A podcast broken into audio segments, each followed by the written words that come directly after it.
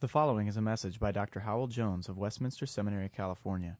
For more information about this message or Westminster Seminary, visit us online at westcal.edu or call us at 760-480-8474. That's online at wscal.edu or call us at 760-480-8474. Let us pray.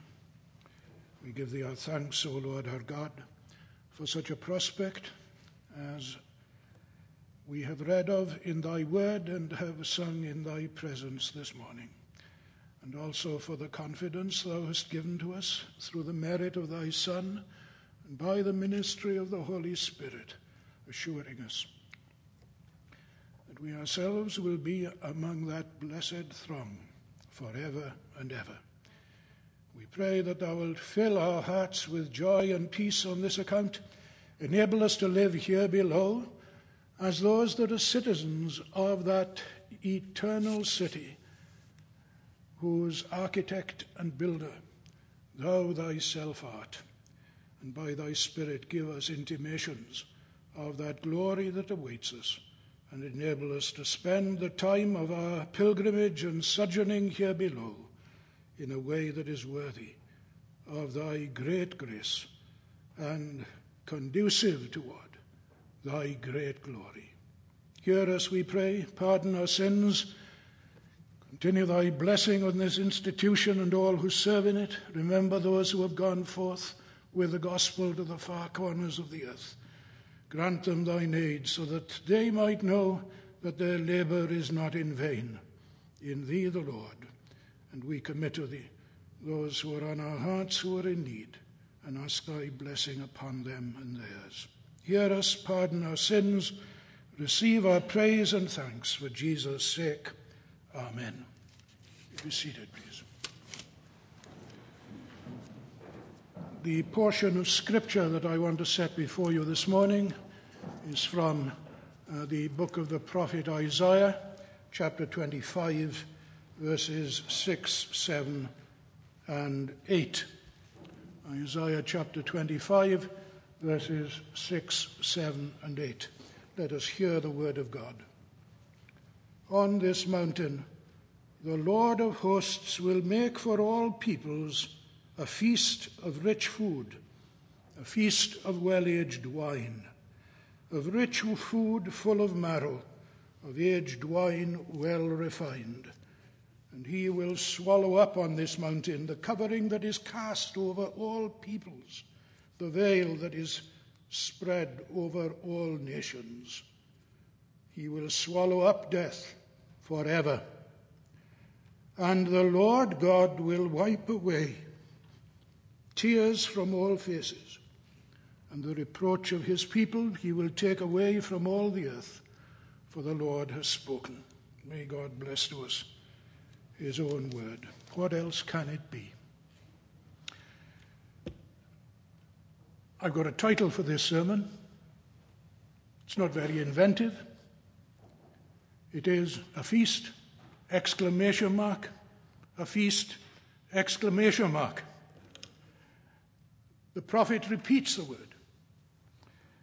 And here is a feast better than the one that took place on Sinai following the deliverance from the Egypt from Egypt and the making of the covenant when Jehovah was king among the tribes of Israel.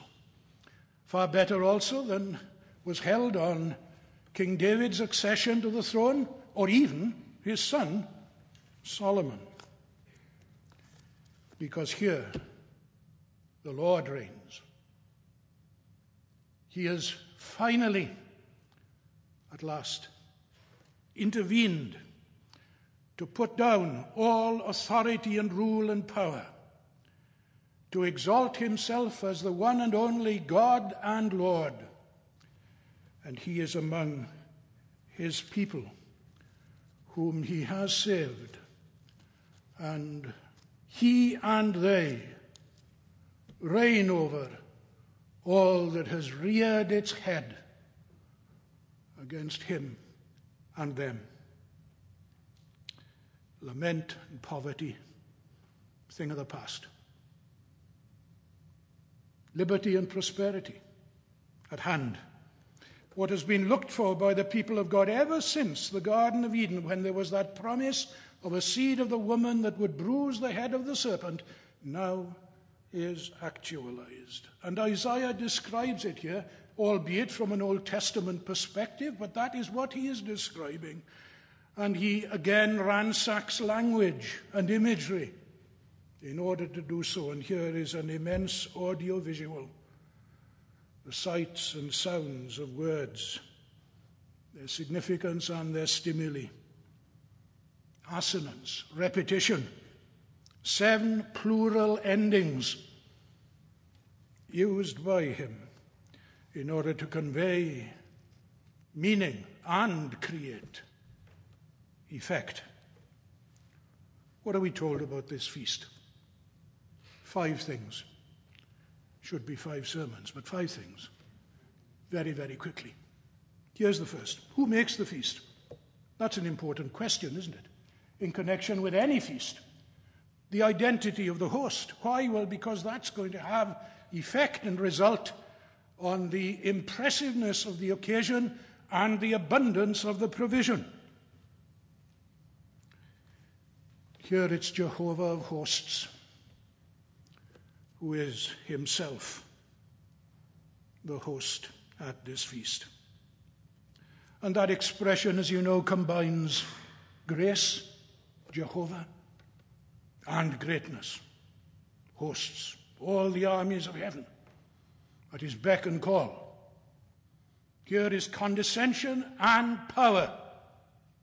Nothing beyond his ability to achieve. Whatever he wishes to put his hand to, he can bring about with consummate ease, but allied to grace, so that he condescends to provide, and to provide so richly and abundantly that he whom David confessed as the Lord his shepherd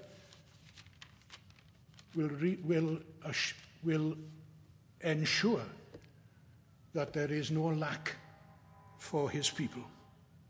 Here is a revelation then of his goodness and greatness that transcends his six day work of creation and anything that is described in the garden before that old dragon and serpent infiltrated into the sacred kingdom of the Lord. No president, no queen can lay on such an occasion or make such provision. Jehovah of hosts, triune, omnipotent. Where then is this feast held? Location is of significance too, isn't it? In connection with a feast. I suppose a banquet has to have a particular location in order to qualify as being worthy of that kind of description? Well, here is the location on this mountain, verses 6 and 7. Repeated, you see, so that it isn't overlooked. This is not going to be held in any other place but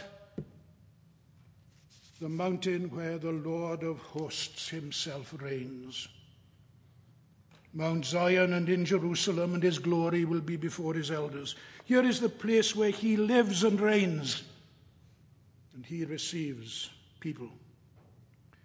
It's the antitype of Eden.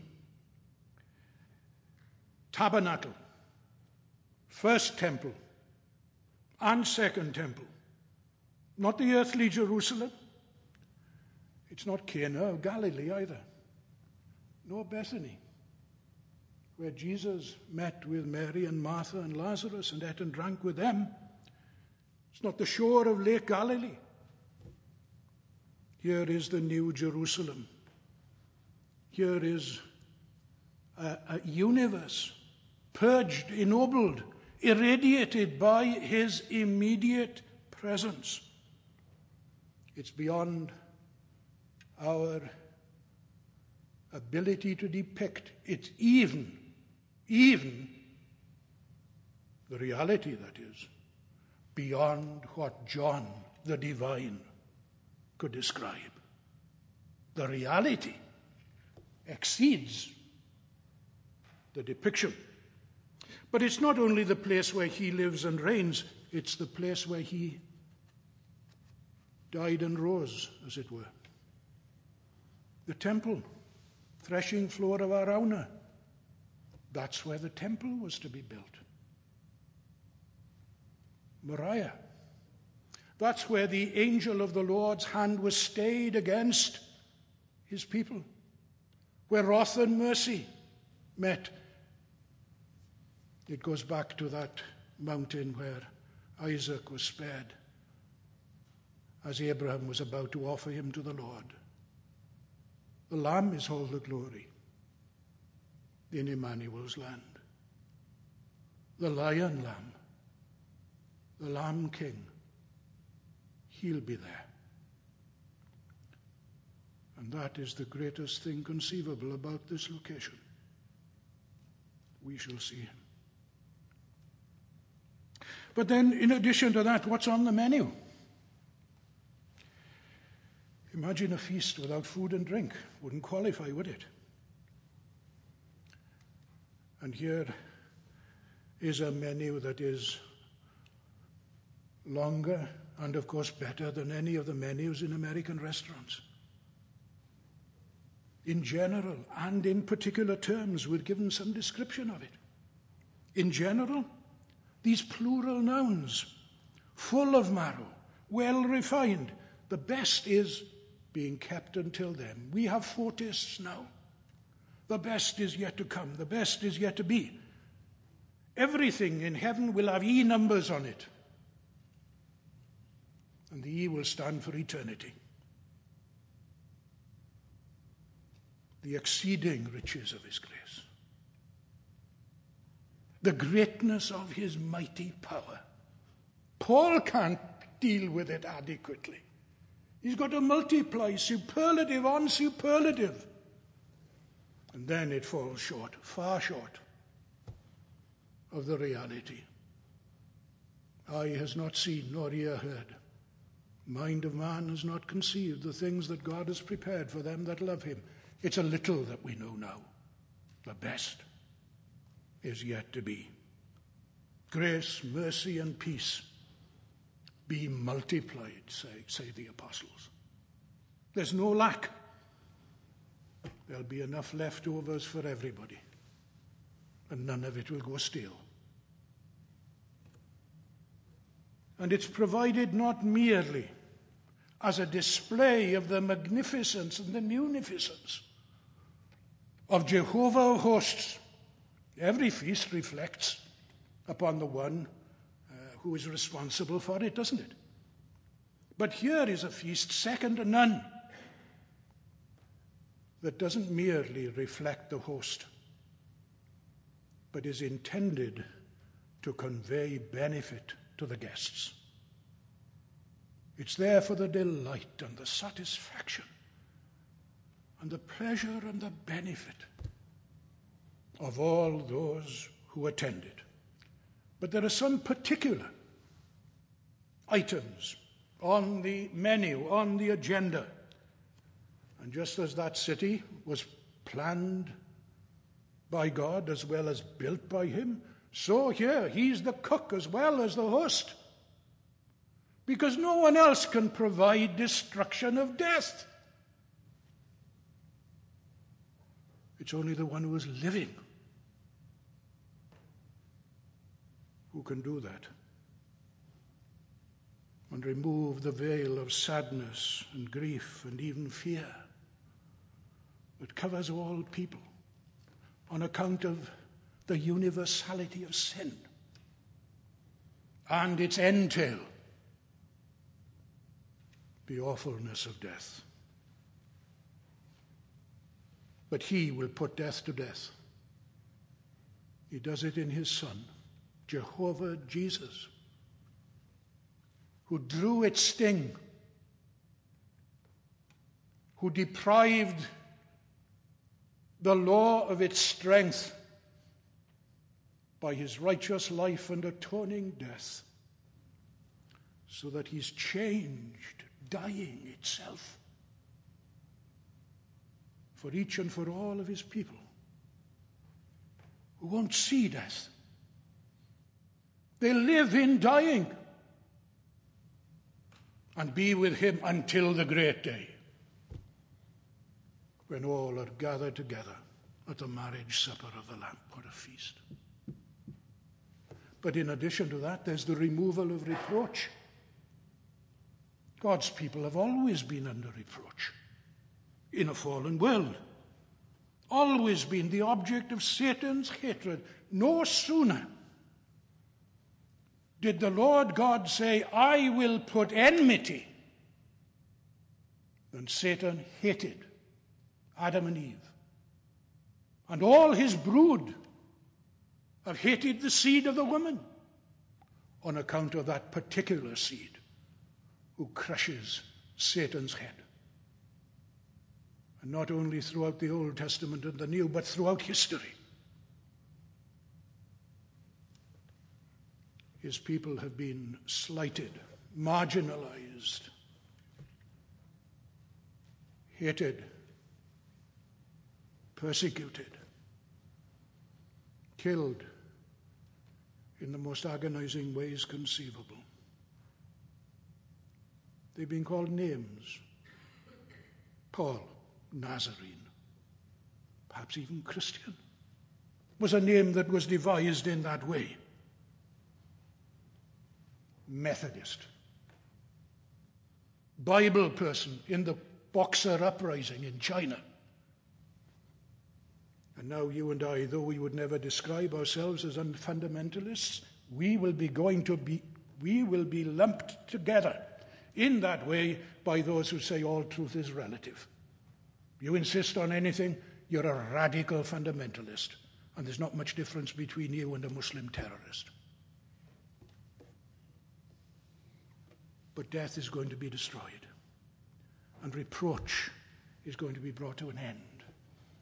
And it will be obvious that you and I, you and I, nobodies, not many wise, not many noble, not many mighty, nobodies, we will shine as stars in the firmament because we will reflect His glory that will irradiate us. Quickly, who are on the guest list? All nations, not just Jews. You remember Paul's great list in Colossians 3:11. Neither Jew nor Greek, and the one hated the other. Neither Jew nor Greek nor barbarian, and Jew and Greek hated barbarian. And then, not merely content with barbarian, Scythian. The barbarian hated the Scythian. And here they are.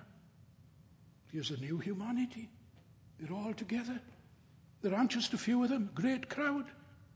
No one can number. Every kindred, tribe, tongue, and nation. They'll all be there.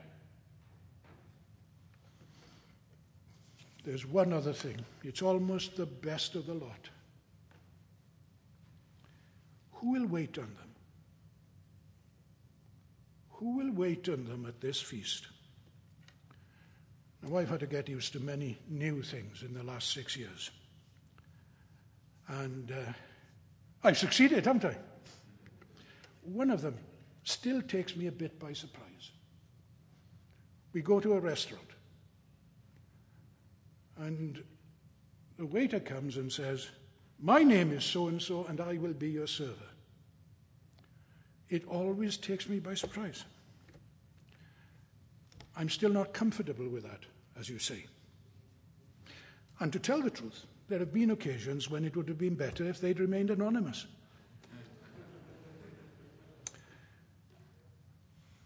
Service can ruin ambiance and provision, can't it?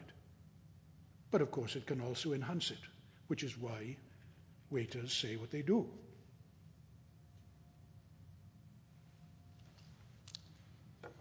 Who will wait on you and me in heaven?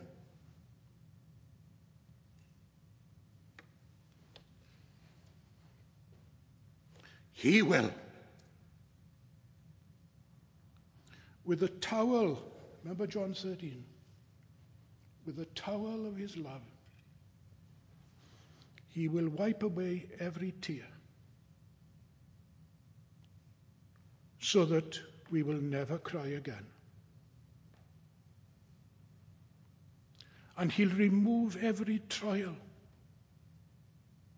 so that we'll never grieve again. And he won't divest himself of his regalia in order to do so. Remember in the upper room, he laid aside his outer garments, he took a towel, he girded himself.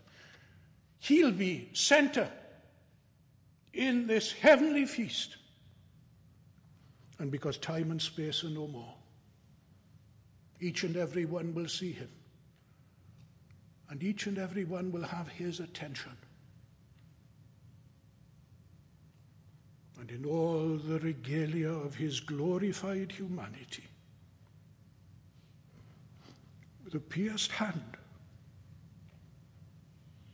he'll wipe away every tear, banish every trial. And that will be forever. Let us pray. We give thee thanks, O Lord our God. For we deserve hell, darkness, poverty, shame, anguish, torment. And we find this prospect before us. And a foretaste and a foreglimpse of it in our minds and hearts. Receive our thanks. Enable us to live in the light of the fact that goodness and mercy shall surely follow us all the days of our lives,